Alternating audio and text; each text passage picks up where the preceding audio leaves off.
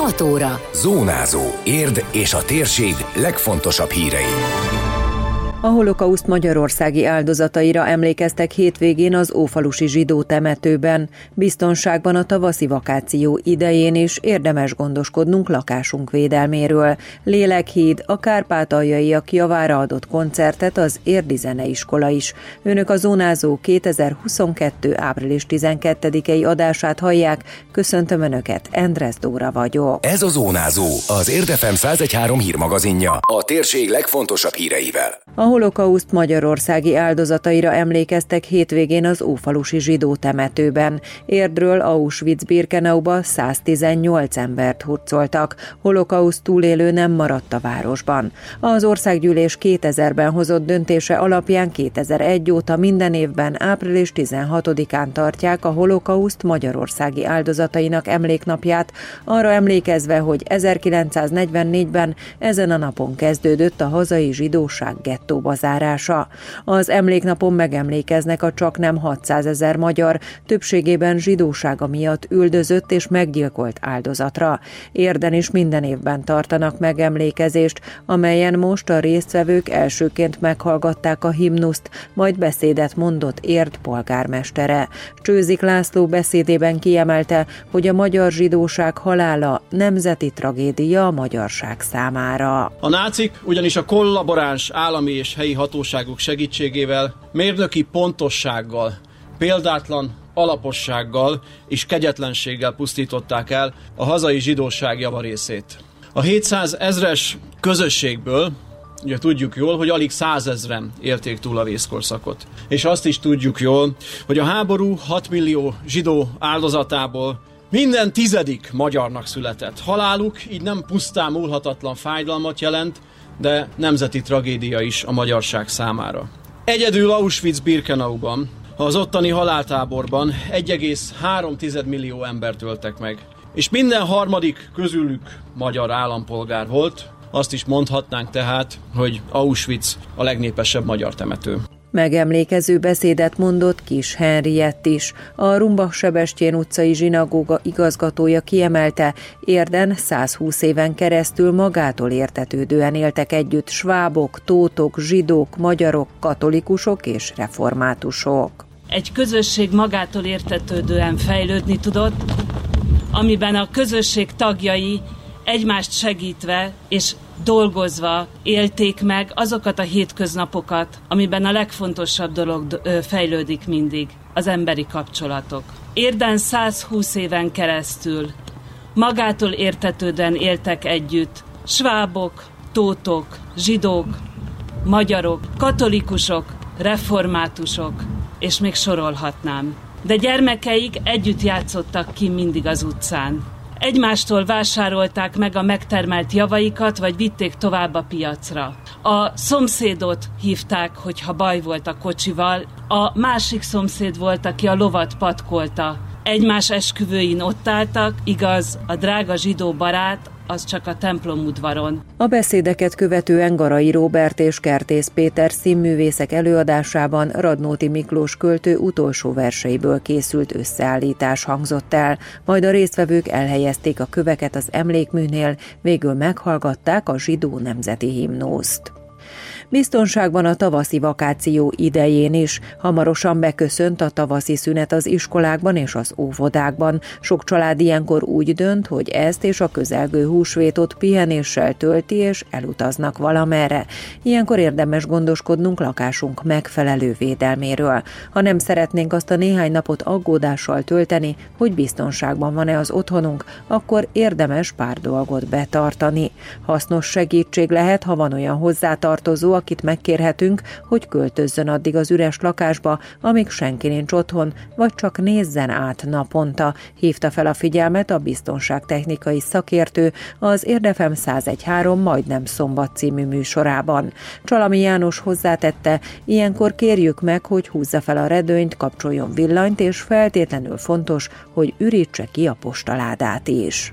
Mindenképpen ajánlott, hogyha ugye van a házunkban egy lakásriasztó rendszer, meg esetleg hozzá egy távfelügyeleti szolgáltatás. Azonban mindattól függetlenül ugye célszerű arra figyelni, ezt megbeszélni akár okonokkal, akár szomszédokkal, tehát hogy ne hagyjuk felgyűlni például ugye a postaládánkban a sajtóanyagot, mert ugye ez egy felhívás gyakorlatilag, hogy ugye nem tartózkodunk az ingatlanban. A folyamatosan ugye le vannak engedve a redőnyeink és minden zárva, ez megint egy olyan dolog, hogy ugye a külső szemlélődőnek látszik, hogy nem tartózkodik senki az adott helyen. Igazából az a fő probléma, hogy az embereknek van egy olyan része, hogy ők csak akkor foglalkoznak ezzel, amikor már megtörtént egy ilyen esemény, és utána keresnek valamiféle védelmi rendszer. Akik előre gondolkoznak, ők általában ugye már házépítéskor, felújításkor beépítik az ehhez szükséges eszközöket. A biztonságtechnikai szakértő szerint, ha valakinek se redőnye, se sötétítő függönye nincs, akkor különösen kell vigyáznia arra, hogy semmi értékes dolog nem maradjon szem előtt, nem kell kísértésbe hozni a betörőt, tette hozzá.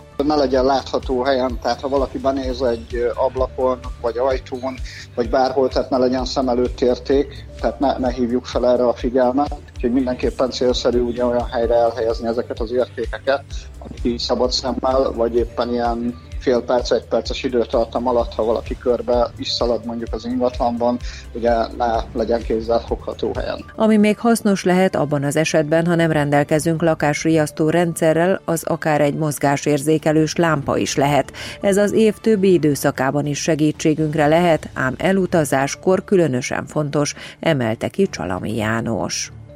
Lélekhíd ezzel az elnevezéssel hirdetett országos programot a Zenevarázslat mozgalom, a Magyar Zeneiskolák és Művészeti Iskolák Szövetsége és a Magyar Református Szeretett Szolgálat. A kezdeményezéshez a Lukén László Alapfokú Művészeti Iskola is csatlakozott. Az országos program keretében a résztvevő zeneiskolák a kárpátaljaiak javára adtak koncertet.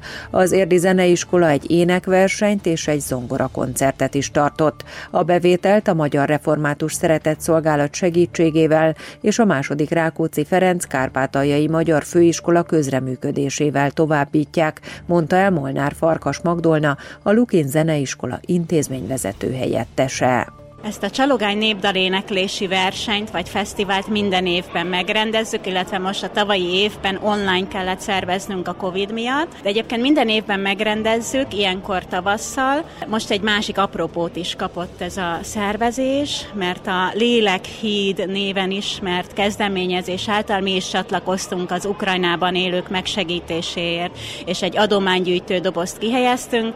Ezt a az MZMS hirdette meg, és körülbelül 75 zeneiskola csatlakozott ehhez a kezdeményezéshez. Úgy van meghirdetve ez a verseny, hogy bárki, aki énekelni kedvet érez, és szeretne, szeretné megmérettetni magát, az jelentkezhet a szolféstanároknál. Ugye a szolféstanárok abban a kiváltságos helyzetben vannak, hogy az iskola minden diákja jár hozzájuk több-kevesebb ideig, így látszik is a létszámból, hogy nagyon nagy létszámú gyerek és szülő van megmozgatva ezzel. Az énekversenyen több mint 50 tanuló vett részt, és minden diák kapott minősítést, valamint kiemeltek egy fiú és egy lány énekest, aki a Lukin csalogánya címet vehette át, hangsúlyozta Molnár Farkas Magdolna. Azt találtuk ki már a tavalyi évben is így működött, hogy nem lesz első-második hely, hanem minősítések lesznek, arany, ezüst és bronz, illetve kiemelt arany, mert így mindenki fog kapni valamilyen ö, díjazást.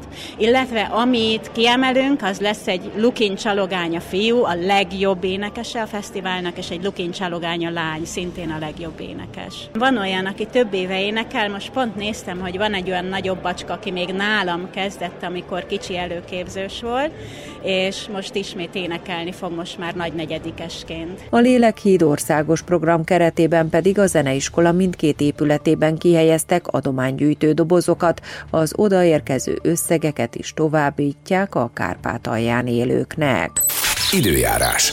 Napközben sok napsütésre, kevés felhőre számíthatunk, említésre méltó csapadék nem várható, általában gyenge mérsékelt marad a változó irányú szél, délutánra már 13 és 20 fok közé melegedhet a levegő. Zónázó. Zónázó. Minden hétköznap azért efemen. Készült a médiatanács támogatásával a médiatanács támogatási program keretében.